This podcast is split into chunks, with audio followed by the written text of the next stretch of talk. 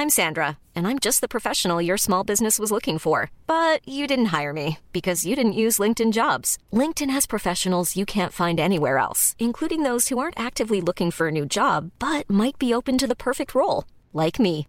In a given month, over 70% of LinkedIn users don't visit other leading job sites. So if you're not looking on LinkedIn, you'll miss out on great candidates, like Sandra. Start hiring professionals like a professional. Post your free job on linkedin.com/people today. Vacanze in Sicilia o in Sardegna? Con i traghetti GNV porti tutto quello che vuoi, ti rilassi fino a destinazione e se prenoti entro il 14 maggio, posto ponti a partire da €33. Non c'è modo migliore per andare in vacanza. Scopri i dettagli su gnv.it. Offerta valida sulle linee Napoli-Palermo e Genova-Olbia, 10.000 posti disponibili.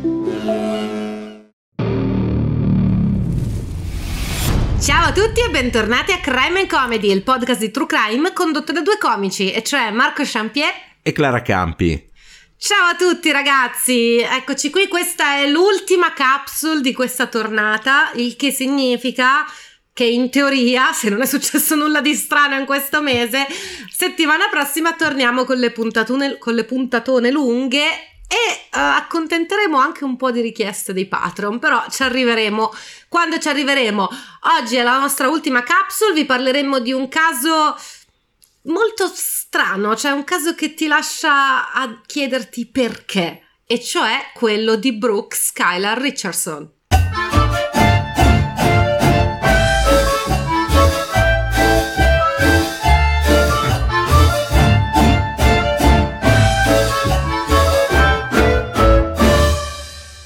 Allora, eccoci qua, ultima nostra capsule, dove parliamo appunto di Brooke Skylar Richardson, che però io chiamerò Skylar, che è il suo secondo nome, non perché ciò voglia io, ma perché è il modo in cui si fa chiamare lei, quindi direi che partiamo da lì. Allora, come vi abbiamo già detto in tutte le altre capsule, non ringrazieremo i Patreon a questo giro perché queste sono puntate pre-registrate, perché io e Marco avevamo bisogno di staccare un attimo. E poi però in realtà abbiamo staccato veramente un attimo, perché poi avevamo da studiare un botto di roba per le prossime puntatone, quindi sì, ci siamo riposati per quasi 5 minuti. Esatto, ma va bene così, ce lo siamo scelto noi, quindi andiamo avanti. Allora, con questo caso vi riportiamo di nuovo negli Stati Uniti, cioè praticamente sì, in realtà tutte queste capsule alla fine si sono svolte negli Stati Uniti tranne la prima, cioè Marco sì, che cerca un po' di riportarci in Italia, io ci riporto di là, vabbè. Comunque in questo caso siamo in Ohio, a Carlisle, che se voi non sapete dov'è Carlisle, Ohio, non vi preoccupate perché non lo sa nessuno. Allora, 1999 nasce una bambina, i genitori si chiamano Kim e Scott, di cognome fanno Richardson, ok? Ricordiamoci il nome della madre, Kim, perché è un personaggio chiave in questa storia, e hanno questa bambina che si chiama Brooke Skylar, che poi crescendo si farà chiamare Skylar. Lei, sin da ragazzina, è una cheerleader. Insomma, abbiamo sempre queste storie di cheerleading, sì. Comunque il cheerleader sì, porta alla criminalità, sappiatelo. Però ecco, lei non era una cheerleader qualunque, era una flyer. Che cos'è una flyer? Dal nome stesso si può capire. I flyer sono i volantini, e infatti il flyer è quello che vola. Quindi, se avete presente il tipo di cheerleading professional che fanno molte squadre americane, a volte hanno delle ragazze che vengono letteralmente lanciate in aria, che quindi volano e poi vengono riprese. Per questo ruolo è molto importante pesare poco. Sì, ed essere anche aerodinamici.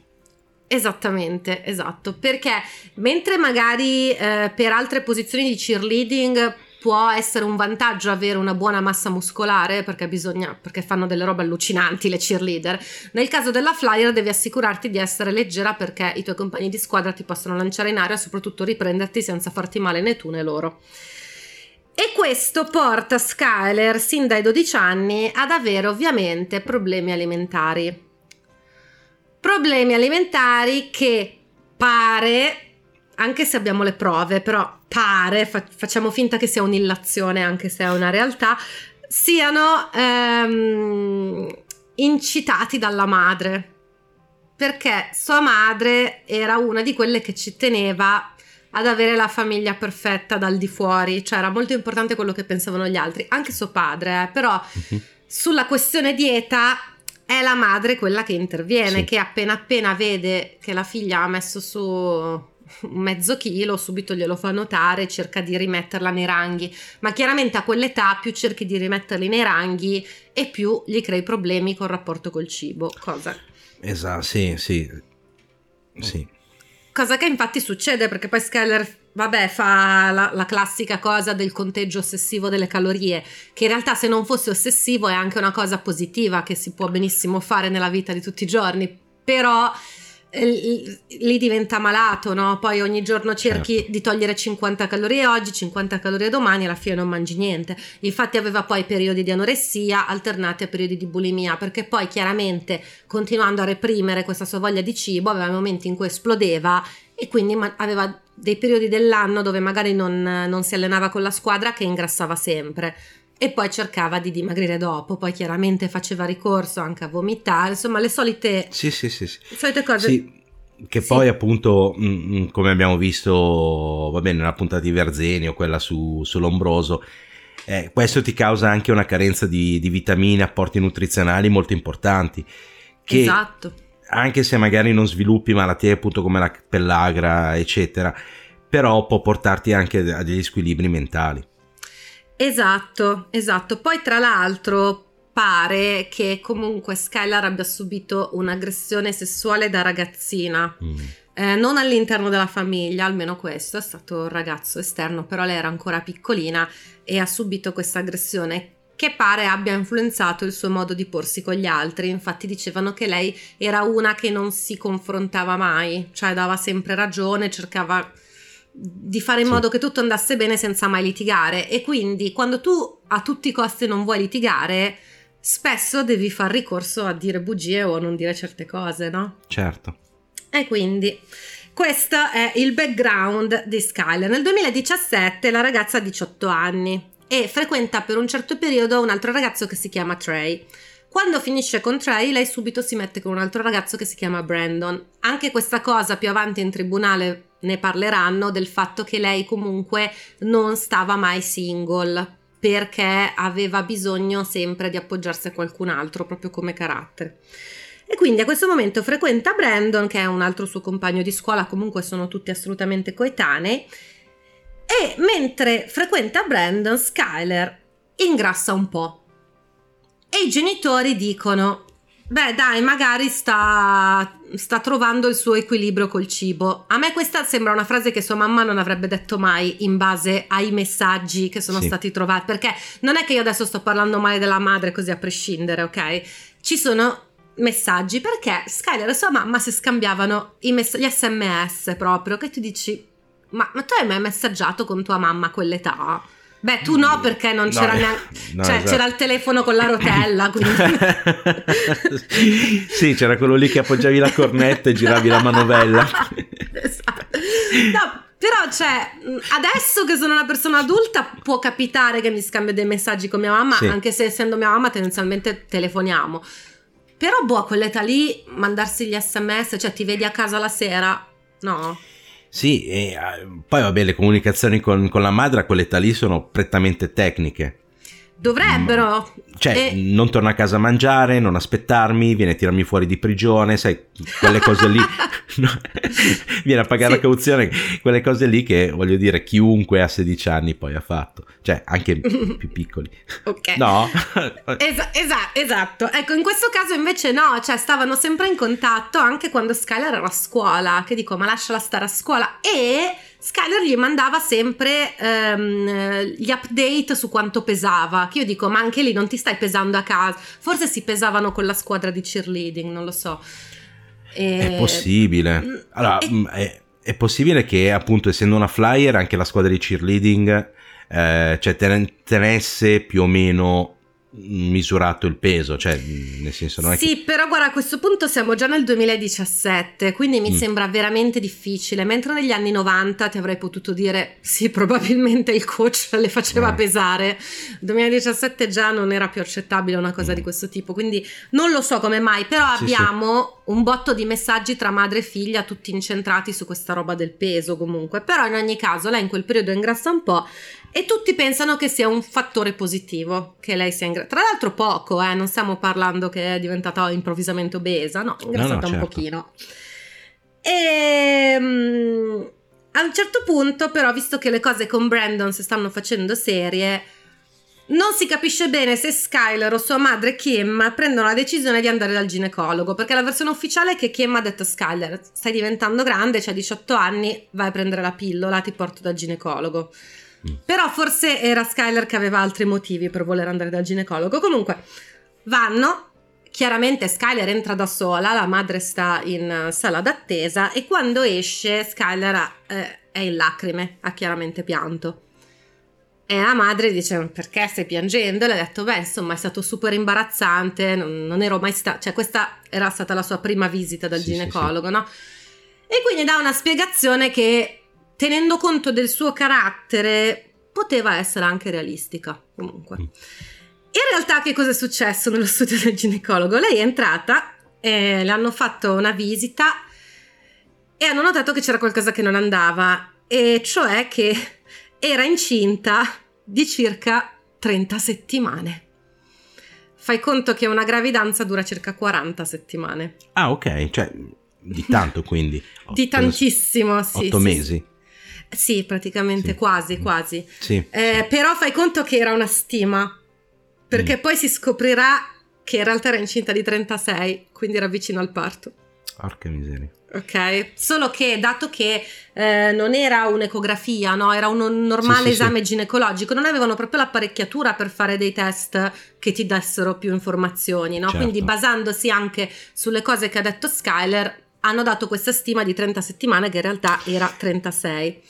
Anche perché un'ecografia là in America si paga fior di soldi e la devi, mi sa, prenotare prima o una cosa del genere, no? Sì, prenotare prima sicuramente sì, sul pagamento dipende dove vai, perché comunque anche loro hanno i consultori, i famosi Planned Parenthood, quindi no, però non so in che tipo di clinica siano andate onestamente. Allora, perché hanno stabilito 30 settimane anche se erano 36? Anche perché Skylar non si ricordava quando era l'ultima volta che aveva avuto le mestruazioni, e questo è un dettaglio importante. Lei aveva problemi alimentari, anche di periodi di anoressia e cose di questo tipo, che come sappiamo praticamente tutti ormai influisce sul tuo ciclo mestruale facendo saltare molti mesi. Quindi perché si pensa che forse sia stata Skylar a dire a sua mamma andiamo al ginecologo? Perché forse le era venuto il dubbio di essere incinta, ma essendo abituata a saltare i cicli, certo, non riusciva a capire di quanto. Lei, infatti poi dopo lei dirà: avrei voluto abortire, ma chiaramente non puoi abortire a 36 settimane, no? Anche tecnicamente non puoi, si tratterebbe comunque di un parto. Non ne esci. Sì. E allora il medico dice: beh, qua però dobbiamo darci una mossa, hai fatto tutta questa gravidanza senza vitamine, controlli, senza niente, fissiamo un appuntamento dove capiamo intanto esattamente di quanto sei incinta e di come prepararci. Lei dice: va bene, però ho bisogno di tempo per dirlo a mia mamma, potete comunque prescrivermi la pillola così esco con la prescrizione e non mi fa una scenata qua davanti? E per qualche assurda ragione il medico risponde: ok, però tu torna presto, eh. E quindi vabbè, gli prescrive queste pillole. Skylar non dice niente a sua mamma, dice: guarda, mi hanno prescritto la pillola, andiamole a comprare. Qualche giorno dopo lei, tranquillissima, va al prom, quindi il classico ballo della scuola, e c'è una foto con questo vestito e tutti dicono: vedete, non si vedeva che era incinta. Io guardando quella foto dico: a me sembra di sì, però ognuno, ve la mettiamo poi su tutti i social. Sì. A me in quella foto, ecco, non direi mai che è una persona incinta di 8 mesi, quello non lo direi mai, però di 6 sì. Okay. Altro dettaglio che voi tutti voi vi state chiedendo: com'è possibile che nessuno se ne è accorto? le sportive tendenzialmente tendono a mostrare di meno la pancia, cioè non nel senso di look, nel senso che proprio quando hai i muscoli addominali molto sviluppati la pancia tende a essere meno grossa quando sei incinta, quindi poteva essere questo dettaglio. E poi c'è anche tutto il problema della denutrizione sia di Skylar sia fetale. Sì, ma anche perché Skylar, oltre ad essere molto magra, era anche molto piccola fisicamente. Sì. Anche perché per fare... Allora, la flyer non è che la tirano solo per aria e poi lei dove a terra, cioè lei fa anche delle... sto immaginando questo personaggio che esiste solo per essere lanciato dagli altri. Sì, esatto, un pupazzetto. No, lei deve fare anche delle evoluzioni, no, per aria.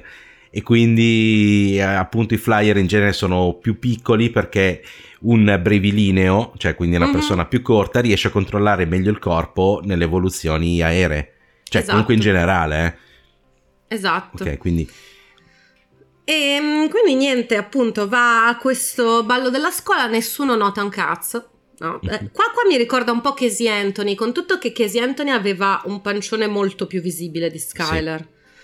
Però, insomma, nessuno si accorge di nulla. E la vita procede, come sempre. Dopo circa 3 mesi dalla sua visita dal ginecologo, la polizia si presenta a casa Richardson, bussano e chiedono di Skylar. I genitori cascano dal pero. Cos'è? E nessun problema, signora, dobbiamo solo interrogarla. E quindi la portano in stazione per interrogarla. E praticamente cosa è successo? Il famoso ginecologo ha fatto una segnalazione dicendo che questa ragazza che doveva tornare non era più tornata. O meglio, lei era tornata, ma per farsi rinnovare la prescrizione della pillola. E lui ha detto, ma il bambino... E pare, perché questa cosa non ho capito come mai non è verificata, perché è facilissimo da verificare, parli col però boh, non lo so, magari ha chiamato qualcuno che lavorava nell'ufficio, non lo so, che lei abbia detto, sì, però è nato morto, quindi l'ho seppellito in giardino. Giusto. Che è la risposta più ovvia, no? Cioè, certo. Ma è la risposta che chiunque si aspetti quando... Vabbè. No, ma poi ti nasce un bambino morto, lo seppellisci in giardino, cioè non è che chiami un'ambulanza, no, ok. Se c'è l'orto fai proprio le piantine di bambini morti. Hai visto che bello? E niente, quindi Skylar è messa comunque tantissimo sotto pressione, perché lei, abbiamo già descritto brevemente il suo carattere, quindi immaginatevi, lei è terrorizzata. Secondo me lei mentalmente è anche un po' più piccola di quella che è, oltre a esserlo fisicamente, perché sembra comunque più piccola di 18 anni. Si sente tutta sta polizia che gli grida addosso, quindi confessa di aver partorito il 7 maggio del 2017 di notte in bagno da sola, e che cioè il bambino le sia tipo proprio caduto nella tazza, che è strano perché normalmente a un primo parto non è così tanto semplice, quindi il fatto che abbia fatto da sola un primo parto è particolarmente... scioccante. Allora, visto i suoi problemi di cibo eccetera, non penso che il bambino fosse gigantesco. No, non lo era assolutamente. E che appunto, però poi questa bambina è nata morta, lei l'ha seppellita appunto in giardino. E questa bambina, facendo il calcolo, non poteva essere di Brandon. Infatti era di Trey, il ragazzo precedente, il che dà a Skylar un'ulteriore, tra virgolette, motivazione per aver voluto tenuto tutto nascosto. Comunque la polizia dopo questa confessione va a controllare e in effetti trovano il cadavere in giardino, che viene ovviamente sottoposto ad autopsia, anche se ormai sono passati dei mesi. Dalla nascita del bambino sono passati circa 2 mesi, e essendo stata seppellita direttamente in una buca sono rimaste solo le ossa.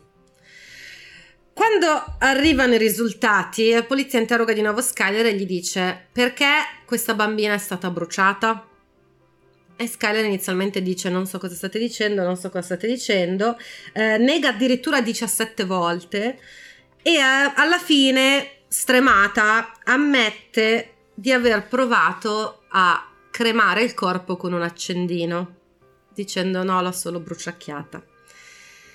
Solo che quando racconta questa versione dell'accendino le sfugge che ad un certo punto avrebbe sentito un gorgoglio dalla bambina, e questo può sembrare un particolare da niente, ma in realtà cambia completamente l'investigazione, certo. Perché la versione originale è che il bambino comunque è nato morto, quindi tu sei colpevole di negligenza, sei colpevole di un sacco di cose, ma certamente non di omicidio.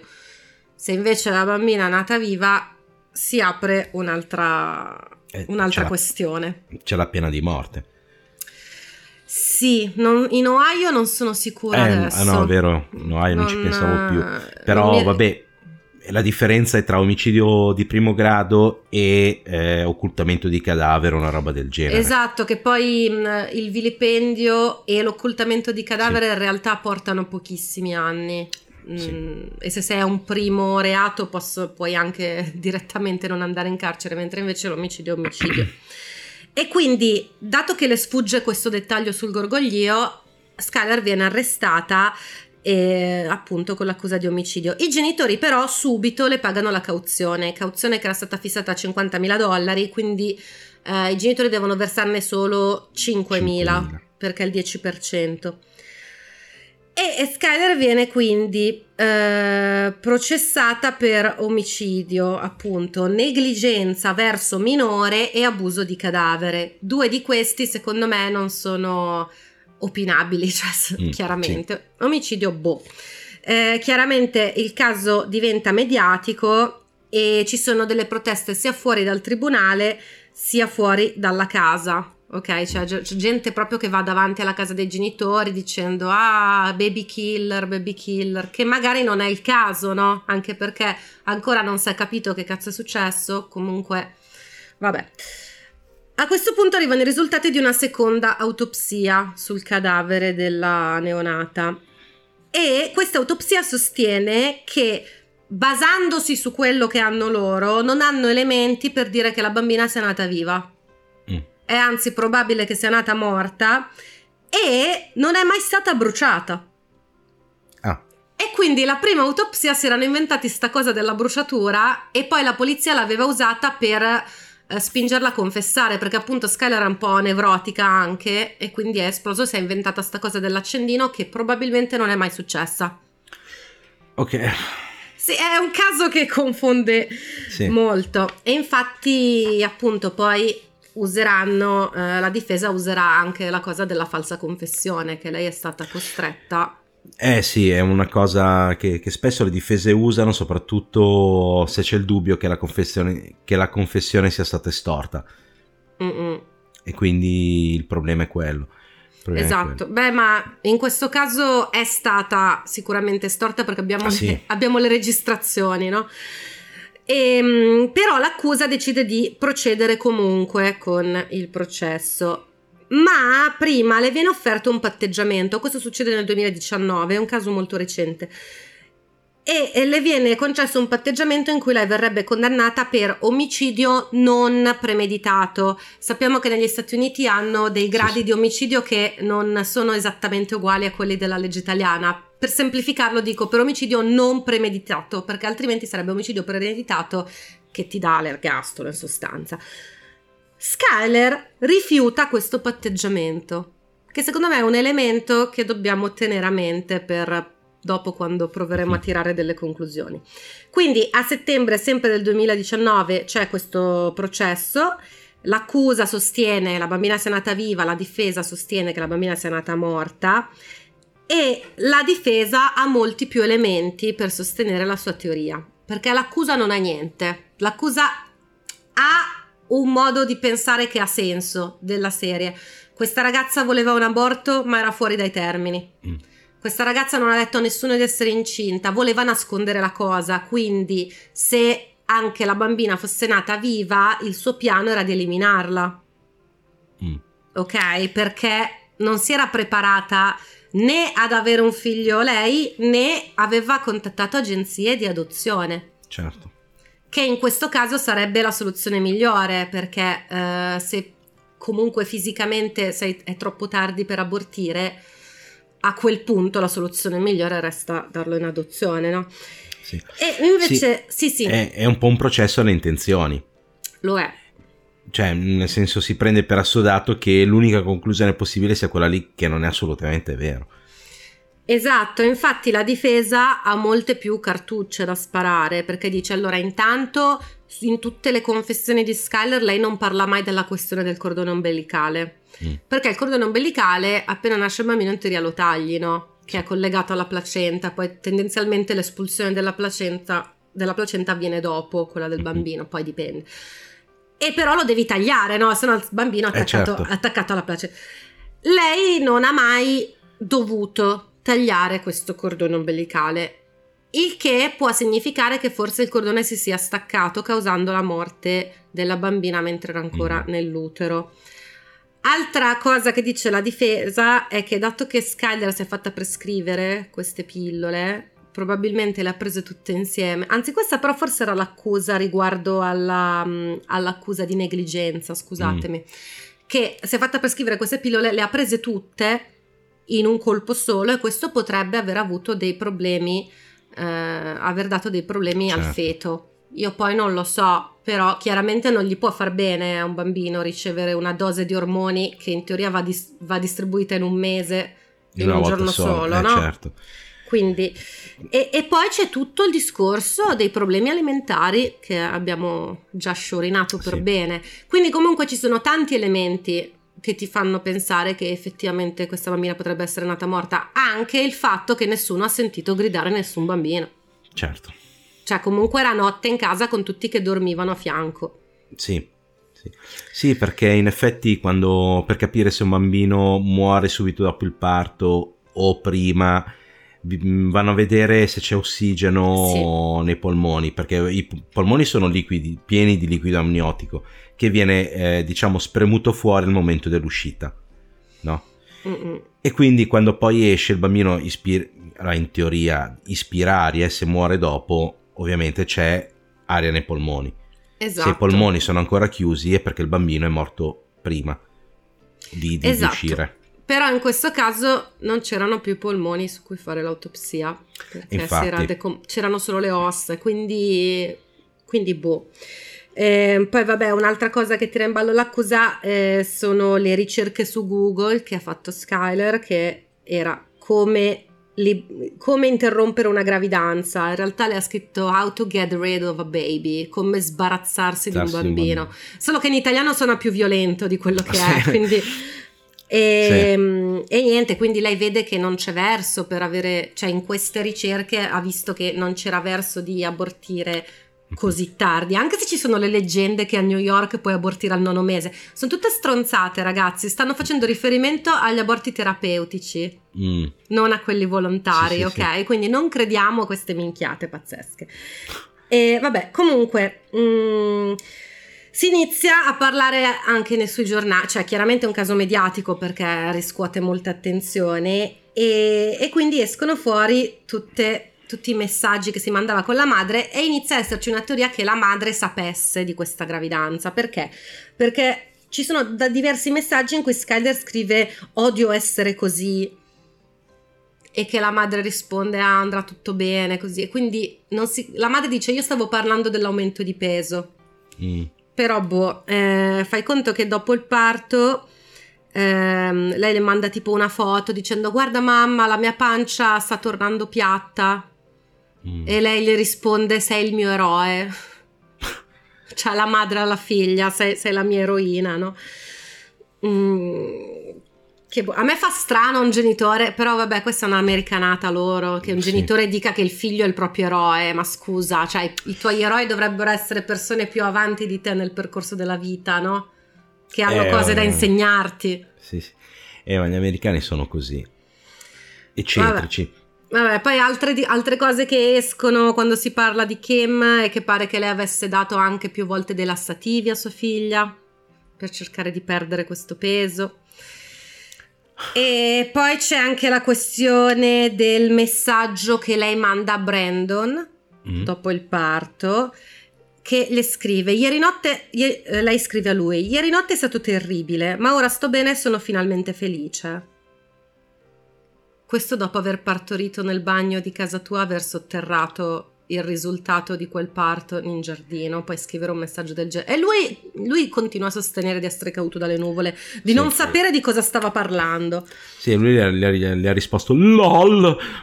Sì, ma adesso, vabbè, allora, la sua pancia non sembrava una pancia da una donna incinta di 9 mesi, no, sì. Però sei con questa ragazza, avrete rapporti intimi, minchia, ma non ti accorgi che è incinta? Sì, anche perché allora, la pancia da grassa e la pancia da incinta sono leggermente diverse. Sono tutte e due meravigliose, eh? però sono diverse come consistenza, come forma, eccetera. Quindi, cioè, questa è una storia che veramente mi lascia... Però vabbè, qua ritorniamo un po' al discorso di Casey Anthony, cioè non capisco come la gente intorno a lei non si accorga di nulla. Cioè, io credo che Brooke avesse tanti problemi. Sì. E purtroppo si è ritrovata con in mano la notizia di essere incinta quando era troppo tardi per fare qualsiasi cosa, quindi capisco il panico e tutto, però cazzo, parlano ai tuoi genitori che magari contattavano un'agenzia di adozioni. E tu riprendevi la tua vita normale.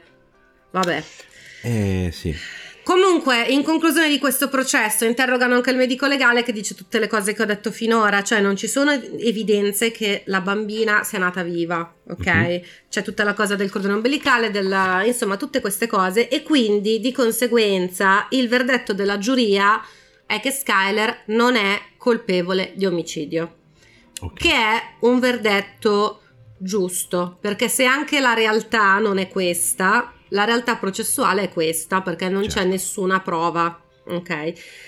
La cosa che però lascia perplessi è che chiaramente lei era accusata di più cose e la giuria la trova innocente di tutti i capi d'accusa, ad esclusione dell'abuso di cadavere. E... cioè non l'accusano nemmeno di negligenza. Io posso essere d'accordo, perché alla fine negligenza verso i minori, uno per essere un minore deve essere già nato, quindi quello che fai durante il parto, durante la gravidanza, è importante che non sia legiferato, cioè che non si legiferi su quella roba lì, è molto importante, quindi non me la sento, però mi sembra un verdetto molto leggero. Poi vabbè, appunto, l'abuso di cadavere di solito viene punito con circa 1 anno di carcere in Ohio, però il giudice glielo tramuta in 3 anni di libertà vigilata, quindi in sostanza la manda a casa. Sì. E niente, questa è la storia. Adesso poi magari diciamo un altro paio di cose. Comunque dopo che si conclude tutta questa roba, che comunque va avanti 2 anni tra processo e tutto, la famiglia cosa fa? Mette un angelo in giardino nel punto in cui era stato un angelo, cioè non un angelo vero. Sì, certo, immagino. Un signore che si chiama Angelo. No, mettono una statua di un angioletto in giardino per commemorare questa neonata che dicono che si sarebbe chiamata Annabelle. Perché poi la versione ufficiale della famiglia è che il piano di Skylar era partorire e poi entrare in camera dei genitori con una neonata in mano e essere la famiglia felice. Questo è quello che sostengono i suoi. Sì. Tipica cosa da film: papà, l'ho trovata, posso tenerla? Tipo coi cagnolini, no? Sì, cioè, quindi, che non ha senso, perché era chiaro che non era il suo piano, perché altrimenti l'avrebbe detto subito ai genitori per cercare di capire che cazzo fare, perché io lo capisco che deve essere una situazione da incubo, cioè io lei la capisco.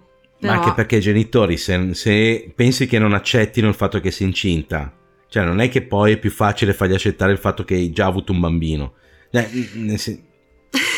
cioè la logica non è che però comunque Skylar nella vita vorrebbe diventare un avvocato, solo che per via di tutto questo ambaradan, col fatto che adesso ha la fedina penale sporca tecnicamente per abuso di cadavere, è stata rifiutata dall'università a cui aveva fatto l'application, no? Lei sarebbe stata accettata nel periodo in cui è iniziato tutto il processo, così, quindi è stata rifiutata, però è andata al community college, che è il college locale praticamente, sempre a studiare legge.